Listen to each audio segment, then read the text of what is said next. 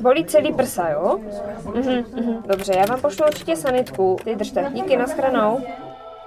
Tady je Matěj Skalický a tohle je Vinohradská 12. Od poloviny 80. let se naděje do žití v Česku zvedla o bezmála 10 roků. Hlavně díky obrovskému snížení úmrtnosti na kardiovaskulární onemocnění.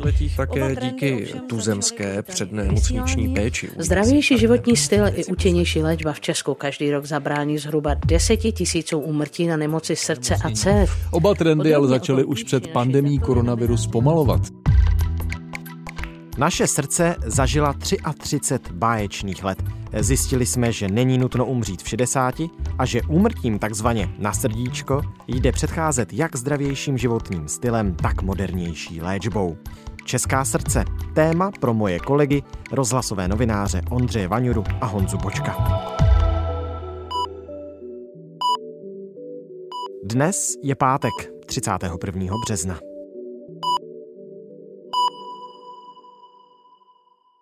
Pánové, vítejte ve Vinohradské 12, se mnou ve studiu Ondřej Vaňura z vědecké redakce, ahoj. Ahoj Matěj. A Honza Boček, zdravíme do Brna, náš datový novinář si rozhlasu. Ahoj do Prahy. Tak vy dva jste spolupracovali na vytvoření dvou velkých takových, řekněme, seriálových řad pro radiožurnál, pro i rozhlas, prostě pro český rozhlas, kdy v obou těch řadách hrálo hlavní roli srdce, lidské srdce. Honza analyzoval zdravotnická data, Ondřej tebe zajímala medicína jako taková. Pojďme to teď víc rozebrat. Použiju na úvodní otázku kus titulku jednoho tvého článku. Honzo, naše srdce zažilo 33 báječných let. Proč je ten titulek v minulém čase? Eh, já začnu tím, proč jsme se vůbec do toho tématu pustili, protože k tomu minulému času se dostanu až za chvíli. Jo. Um, mě vlastně zajímalo, když jsem psal dlouhý článek o příčinách úmrtí v 20. Eh, století v Česku a začátku 21. tak tam je dominantní trend druhé poloviny 20. století, kdy o asi 60% klesla úmrtnost na nemoci srdce, srdce a cév, což je nejčastější příčina úmrtí vůbec v poslední době. Takže takhle brutální pokles je vlastně strašně zajímavý trend a mě zajímalo, proč se to stalo a jestli jsme v tom jako Češi nějak unikátní a co to vlastně znamená potom jako pro medicínu a pro společnost a tak dále. Takže tohle téma jsem si vytáhl tady z článku o příčinách úmrtí. No a ještě jsem o tom mluvil na IKEMu, kde jsem ukazoval právě tady tenhle svůj článek a kde jsem povídal právě o tomhle trendu, který mi přišel zajímavý a někdo z publika tehdy říkal, no to je strašně zajímavá křivka, ale my nevíme, čím to je což mě přišlo hrozně překvapivý, že vlastně bychom opravdu jako nevěděli, čím to je, že je takhle brutální pokles úmrtnosti na nemoci srdce, takže jsem to začal zkoumat a víme asi, čím to je, i když je poměrně těžký to zjistit. Takže z toho vznikl vlastně tady tenhle ten seriál a jedna z těch hlavních věcí, že nám to prodloužilo život asi o 10 let jako české populaci. Takže to je ta pozitivní stránka, že těch 33 nebo 35 nebo 30 let, někdy od poloviny 80. let do roku 2015 asi přibližně, tak eh, opravdu byl obrovský pokles na nemoci srdce a zároveň nám to prodloužilo život. No a kolem roku 2015 tahle úžasná jízda vypadá to, že eh, pomalu skončila. Mhm. Víme, proč skončila? Hm, jednak to ohraničil COVID, čímž to trošku zkresluje tu možnost analýzy tady těchto těch dat, ale ono, ten covidový efekt bude zřejmě jenom dočasný, nebo doufejme, že bude dočasný. Ona skončila z jiného důvodu. Hodně komentátorů říkalo, no ale vždy to přece už nemá kam klesat, na něco umřít musíme.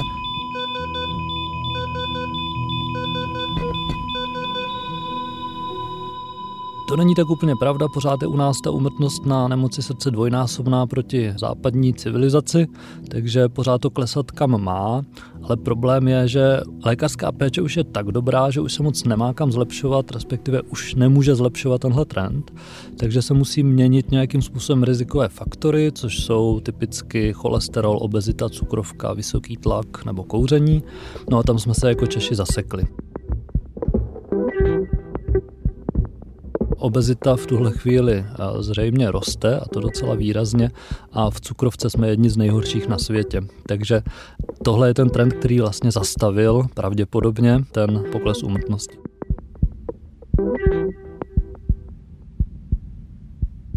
Pojďme tedy k tomu pozitivnějšímu, totiž k tomu brutálnímu poklesu někdy v těch 80. letech nebo ve druhé polovině 80. let. V jaké kondici srdce Čechů tehdy byla? Honzo i Ondro. Já tady maličko odbočím.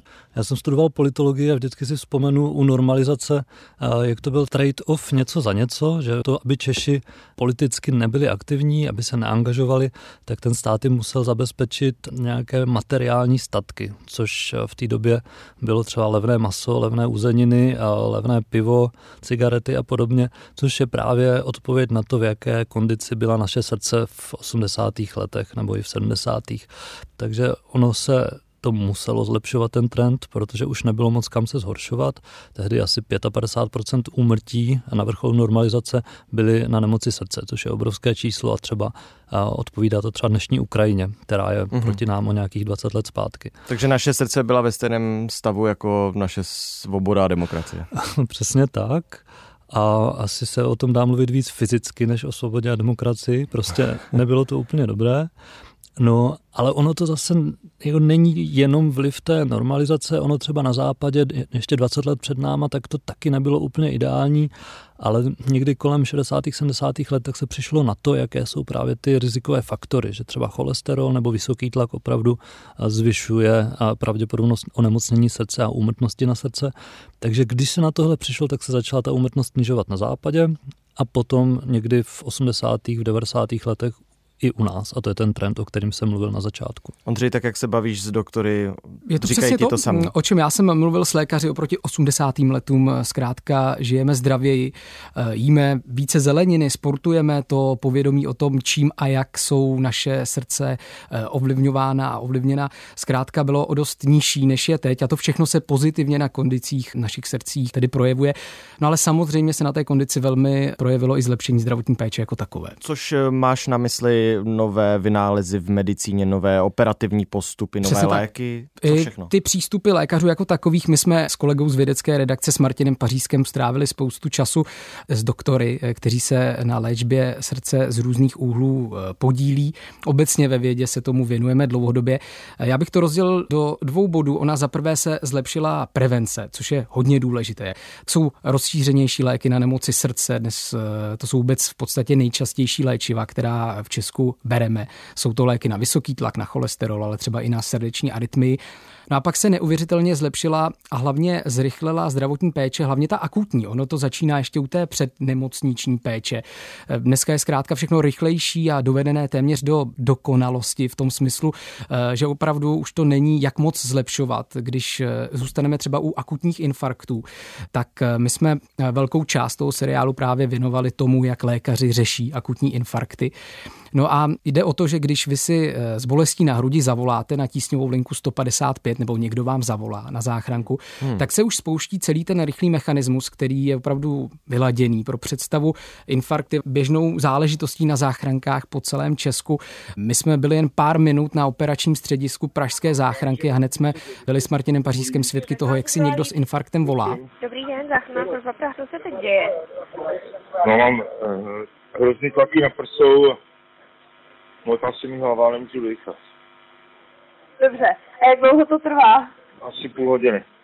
No a operátorka velmi rychle na základě jasných otázek typu, kde přesně ta bolest je, jestli je tomu člověku na zvracení a podobně, tak dokáže poznat, že by se o ten infarkt mohlo jednat. Vystřelujete někam do hrudníku, do krku, do ruky levý, do břicha, do zad. To bolí celý ty prsa. Bolí celý prsa, jo? No a v tu chvíli se k pacientovi kromě záchranářů snaží dostat i lékaře, což je strašně důležité. Sanitku vám posílám a kdyby se to jakkoliv zhoršilo, budete ještě volat, jo? Jo. Jo? Vydržte. Díky, nashledanou. Na místě ten lékař, eh, pokud tedy nedojde k zástavě srdce, kdy okamžitě ovšem tedy začíná resuscitace, tak eh, tomu pacientovi lékař naměří EKG, bez toho nejde říct, jestli to infarkt Jasně. je nebo není. No a pak nastává rychlý převoz do nemocnice, kde už ovšem lékaři ono eh, to natočené EKG vidí, vidí to z té sanitky, kde se to vlastně posílá. Takže ještě před příjezdem té sanitky v nemocnici lékaři ví, jestli je ten infarkt akutní nebo není pokud je to akutní infarkt, tak se během několika minut ocitnete na eh, takzvaném kateterizačním sále. No a pak se rozhoduje, co se s vámi bude dít dál, tedy jakým způsobem vás budou lékaři léčit. A tady je důležité říct, že nejen u akutního infarktu se opravdu hraje o čas. Čím dřív se na tenhle ten sál dostanete, třeba i s mírnějším infarktem, tak tím máte větší šanci na šťastný konec a, a život bez následků. Vůbec nejhorší je, když eh, si někdo zavolá záchranku s tou pro infarkt typickou bolestí na hrudi, která je úporná, připomíná mm, jako balvan, že máte na hrudi a neustupuje ani při pohybu, tak mm, jako jsou případy, kdy někdo dva dny bere prášky na bolest a pak si zavolá tu záchranku. Eh, vy se na ten sál taky dostanete, ale máte dva dny spoždění a to, hmm. se, to se projevuje. A to, co jsem teď popsal, tak za posledních 30 let se prostě neuvěřitelně zlepšilo. Eh, záchranka má lepší vybavení, ta komunikace mezi záchranáři a lékaři v nemocnicích je o dost lepší. To všechno tam hraje roli. Pojďme ještě zůstat chvilku na tom katetrizačním sále. Totiž jmenuje se proto, že katetr to je, teď to zjednoduším, ta dlouhá trubička, kterou se třeba přes tříslo vlastně operuje srdce. Já jsem to viděl sám na operačním sále na Homolce, je to teda neuvěřitelná věc. Vůbec všechny tyhle ty složité operace, které se pak dělají třeba přes ty katetry, tam musel přijít nějaký velký medicínský průlom, uh, nějaký vynález, který to, je to všechno tak, změnil. Ne? Je to tak a Češi v tom hrají určitý prim v tom smyslu, když zůstaneme u srdečního infarktu jako takového tak ta katetrizace velmi laicky řečeno je to prošťuchování tepen, ty sám e, si o tom natáčel. A to se právě odehrává na katetrizačním sále. Lékaři se vám nejdříve do srdce podívají, většinou je to dneska přes zápěstí. Malinko to tady píchne, jo? Trošku píchne, nelekněte. Tam vám do tepny zavedou takové drátky, přes ně se dostanou až do srdce, do kterého vstříknou kontrastní látku a díky rentgenu pak vidí přesný stav těch tepen. Eh, no a můžu říct, co bude dál. Se podíváte, tak tam je taková ten, tenčí struktura, taková hadička a z ní kouká takový černý hádek, s kterým teď takhle hejbu. Jo, a to je ten vodík, super. Když je to infarkt, tak eh, je ta tepna v srdci zúžená a krev tak tím místem nemůže dobře proudit. No a ve většině případů pak dneska u akutního infarktu lékaři dělají takzvanou angioplastiku, tedy že tu tepnu roztáhnou a opět přes zápěstí tam zavedou miniaturní balónek, který nafouknou a na stěny té tepny dají sten, tedy jakousi vycpávku nebo výstuž, která může obsahovat i léky. No a to je velmi přelomová záležitost v tom smyslu, že čeští lékaři byli první na světě, kteří tuhle metodu začali plošně používat právě při akutních infarktech a v roce 2014 za to mimochodem eh, Česká kardiologická společnost eh, dostala ocenění od Světové zdravotnické organizace. No a Česká republika dnes patří mezi země s nejhustší sítí těchto katetrizačních center, takže i v odlehlých regionech vy byste se díky záchrance měli dostat do větší nemocnice a na katetrizační sál.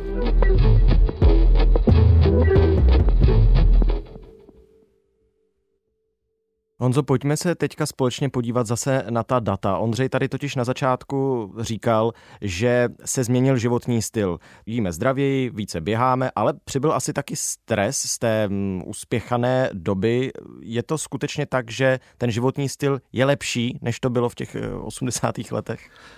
Já na úvod doplním ještě Ondřeje, který zmiňoval léky. Já jsem se snažil spočítat, kolik eh, vlastně Češi baští léků na srdce. On to s tím souvisí s tím životním Přesně stylem. tak a ono se potom špatně odděluje, čemu říkáme životní styl, čemu říkáme lékařská péče, ale obvykle se ta lékařská péče, jako ona obvykle zahrnuje ty léky. A snažil jsem se to spočítat a vlastně léky na vysoký tlak. Těch jsem napočítal, že loni každý den Češi snědli 3,9 milionů definovaných denních dávek, což pokud počítám s tím, že každý Čech bere maximálně jeden ten lék, tak to vychází na 38% Čechů, kteří berou nějaké léky na vysoký tlak, hmm. což mi přijde fascinující a neuvěřitelné, ale je to dost pravděpodobné, to je opravdu jako prevence rozšířené a dalších 20% Čechů léky na vysoký cholesterol. Takže to mě přišlo jako neuvěřitelná čísla. To teda. A teď k tomu sportu? a o sportu nemáme úplně moc dat, stejně jako stres se špatně kvantifikuje, takže tohle jsou ty rizikové faktory, o kterých toho zas tolik nevíme. Obvykle se pracuje s rizikovými faktory, o kterých jsem právě mluvil, to je vysoký cholesterol, obezita, cukrovka, vysoký tlak, kouření. A to jsou ty nejvýraznější rizikové faktory vzhledem k nemocem srdce, ale potom je spousta dalších, které jsou buď špatně kvantifikovatelné, anebo se o nich příliš nemluví, a to je znečištění vzduchu, to je chřipka třeba, to je stres, A to jsou faktory, které zkrátka v tuhle chvíli s nimi příliš nepracujeme, ale velmi pravděpodobně mají vliv na nemoci srdce. K tomu životnímu stylu my jsme vycházeli ze studie, která srovnávala roky 1985, kdy to právě bylo příšerné, a 2007, kdy už to bylo výrazně lepší. A ta studie říká, že počet úmrtí čistě na infarkt se v Česku snížil asi o 12 tisíc a ta studie zkoumá, co ty lidi zachránilo, těch potenciálních 12 tisíc úmrtí a říká, že asi 52% lidí zachránilo omezení rizikových faktorů, hlavně teda cholesterol, hmm. a 43% léčba a léky ale hlavně teda léky. Takže to působí společně, tyhle faktory, je to nějakým způsobem provázané, ale zdá se, že ten životní styl má větší roli v zachraňování životů a ukazují to i velmi podobné studie na stejném modelu pro spoustu dalších zemí. Třeba ve Finsku vychází ta role rizikových faktorů na 76% oproti 24% lékařské péče. Honzo, možná teda základní e, čísla, jestli se to podařilo o 12 tisíc snížit, tak e, dohromady ta úmrtnost je jaká třeba na ty infarkty nebo na onemocnění srdce obecně? Těch 12 tisíc byly jenom infarkty, když srovnám právě polovinu 80. let a současnost, tak v 80. letech umíralo na kardiovaskulární nemoci na všechny přes 70 tisíc ročně, což bylo 55% všech úmrtí. Dnes je to asi třetina proti tehdejšímu stavu a je to méně než 40% všech úmrtí, takže je tam veliký pokrok tady v těchto číslech. Ondřej, je to tak, zase se vrátíme do nemocnic, na kliniky, že třeba mají teď potíže se srdcem spíš starší lidé, než měli v minulosti? Je to přesně tak. Ten, ten posun na koronárních jednotkách je v tom, že dnes tam končí lidé, kterým je třeba 70 let a jsou starší než v minulosti. Třeba před 30 lety to byli lidé okolo 60 i mladší. Takže ten věk se posouvá. Ten infarkt, kromě zmíněné angioplastiky, lékaři léčí také bypassem, tedy v tu chvíli otevřou hrudník, je to více invazivní a na té zúžené cévě udělají v podstatě obchvat, aby krev proudila jinudy. Je, ty tepny jsou postižené aterosklerózou, kornačením tepen. Mm-hmm. A já častokrát pacientům říkám, že to je taková drobná instalatéřina. Musíme prostě udělat obchvat kolem zúžení na té cévě. My jsme natáčeli u neobvyklé operace trojitého bypassu a ten bypass obecně podstupují pacienti ve vážnějších stavech. A dnes právě už není dělaný tak často jako v minulosti, eh, předběhla ta angioplastika. Ale i u toho bypassu jde medicína dopředu, on ten zákrok jako takový se za posledních 50 let příliš nezměnil, ale lékaři dokáží třeba lépe eh, změřit průtok krve v srdci, přesný tlak a tím pádem lépe zacílí to místo, kde ten eh, bypass poté udělají. Našíváme štěp který je v tomto případě z dolní končetiny, nohy, je to taková velká žíla. A ta nám vytvoří to náhradní potrubí Nemocí srdce ale může být samozřejmě o dost více než akutní infarkt, který my tady zmiňovali. No a některá ta onemocnění se také dají napravit i na těch kateterizačních jednotkách, opět tedy pouze přes to zápěstí, což jsou v podstatě zázraky medicíny. No a posun u pacientů s problémy srdce určitě i u srdečních transplantací. Já jsem nedávno natáčel přístroj v pražském IKEMu, takový speciální box, který dokáže nasimulovat podmínky tak, že si eh, srdce myslí, že je stále v těle dárce a tím pádem se prodlužuje doba na transport a přístroj srdce dokáže i lépe připravit eh, na tu transplantaci. Takže lékaři dneska můžou transplantovat i srdce, která by dříve jinak použít nemohli a tím pádem ta transplantace je dostupnější pro více lidí. A ještě jednu věc jsme tu neřekli, totiž kardiostimulátory. To je další věc, samozřejmě. Bezdrátové kardiostimulátory, to už nějakou dobu funguje, ale já jsem byl tehdy docela v šoku, jak to se taky přesně dává eh, přes ta třísla například. Vloží se kardiostimulátor, dokáže se i potom vyndat, trvá to Přesně tak. pár desítek minut. Dokonce ta vize je taková, že se bude i dobíjet, jako bezkontaktně dobíjíme mobily. Tak že by se nemuseli vyměňovat Přesně baterky. tak, přesně tak. Takže jako v tomhle budoucnost medicíny určitě je. Kardiostimulátory jsou menší, jsou bezpečnější, jsou přesnější, eh, takže i v tom je pokrok. Hmm, jsou menší než tušková baterie, taková ta nejtenší, to je neuvěřitelný pokrok medicíny. Teď jenom abychom to tedy schrnuli, bavíme se o našich srdcích a my už jsme tady opakovaně říkali, že problém teda kouření, cholesterol, životní styl obecně, dá se říct, co je to nejhorší? Tak eh, Je to přesně to, co ty teď říkáš, je to náš životní styl, eh, je to tím, eh, co pijeme, co jíme, jak se hýbeme. Ono to zní jako nějaká kliše, takže já jsem se rozhodl, že to otestuju na vlastní kůži. Eh, vedoucí ambulance kliniky diabetologie v IKEMu Robert B. mi dal senzor, který je určený pro diabetiky a ten 14 dní měřil hladinu cukru v mé krvi. Samozřejmě není to jediný ukazatel, ale právě cukr v krvi, který je zvýšený, tak negativně ovlivňuje naše srdce a cévy. Navíc Češi jsme zkrátka na předních příčkách obezity a cukrovky v těch eh, mezinárodních žebříčcích. Takže jsem zkoušel různé věci. Dobrý večer, můžeme stůl pro dva? Tak já si Například velká večeře, kdy sníte obrovský hamburger a hranolky. A s majolkou k tomu si dáte tři piva, tak cukr vám během desítek minut vyskočí vysoko.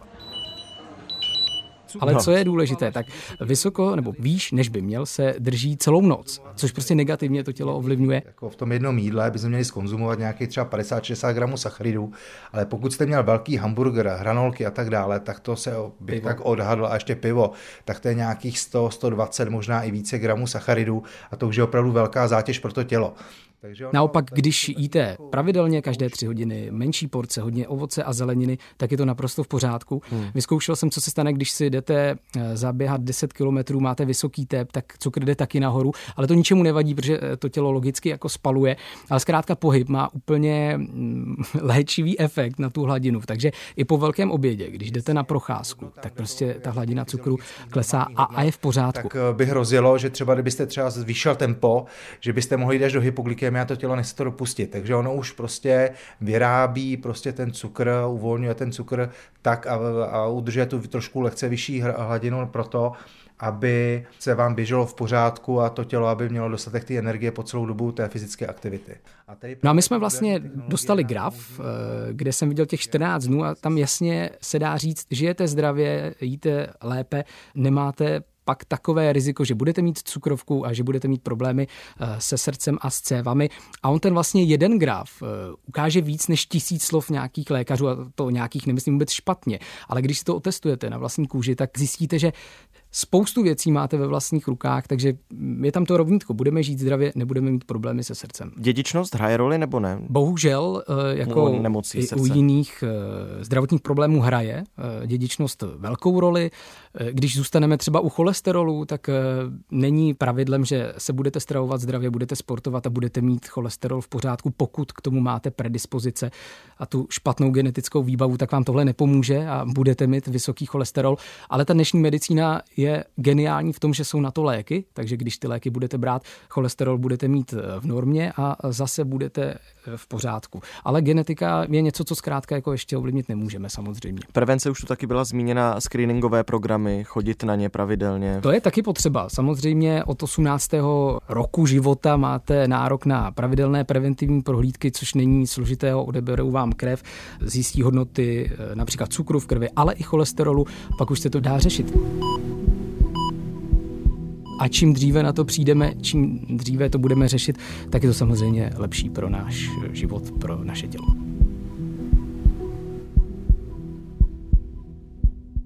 Přesuňme se teď do Brna za čísly, grafy, křivkami, predikcemi. Honzo, jiné státy než Česká republika jsou na tom se srdci svých obyvatel jak? Podobně nebo lépe, nebo jak to je, Honzo? Já jsem to už naznačoval vlastně v úvodu. My v zásadě v tomhle trendu kopírujeme západ a předbíháme východ, obojí tak o 10 až 20 let. Blbé je, že kopírujeme i ten současný trend, kdy celosvětově se rozvíjí nějaká pandemie obezity, která právě zastavuje i na západě to snižování úmrtnosti. A my tady tenhle trend kopírujeme dřív, než jsme stihli tu nízkou úroveň úmrtnosti srdce západní dohnat. 33 báječných let. Chtěli bychom, aby těch let báječných bylo ještě víc, tak co udělat pro to, aby ta úmrtnost zase začala klesat a aby se naše srdce měla dobře? Za mě odpověď vystihl moc pěkně profesor Jan Piťha z IKEMu. Ten mě popisoval, že zlepšováním akutní péče, která, jak se tady bavíme, tak je perfektní, tak se toho už moc nezlepší. Takže tam chytnete jenom malou část lidí, o který se výborně postaráte a zase není jich tak málo, bohužel, teda, že s těmi infarktama. Takže to... Už ta umrtnost moc nebude klesat jenom tím, že zlepšíme akutní péči, že budeme spát víc a víc peněz do nemocnic. To není úplně produktivní, spíš je potřeba soustředit se na prevenci. A takový ten ohromný posun, když ta celá kausová křivka se takhle šupne doleva, teď celá populace přestanou skoro všichni kouřit, přestanou solit, přestanou sladit, přestanou pít sladký nápoje, tak dojde k ohromnému posunu celý té křivky a tím začnou ubývat i tyhle lidi, to má taky určitý spoždění podobně jako třeba v severských zemích, kde se mimochodem prodlužuje délka zdravého života, zatímco u nás se prodlužuje délka života.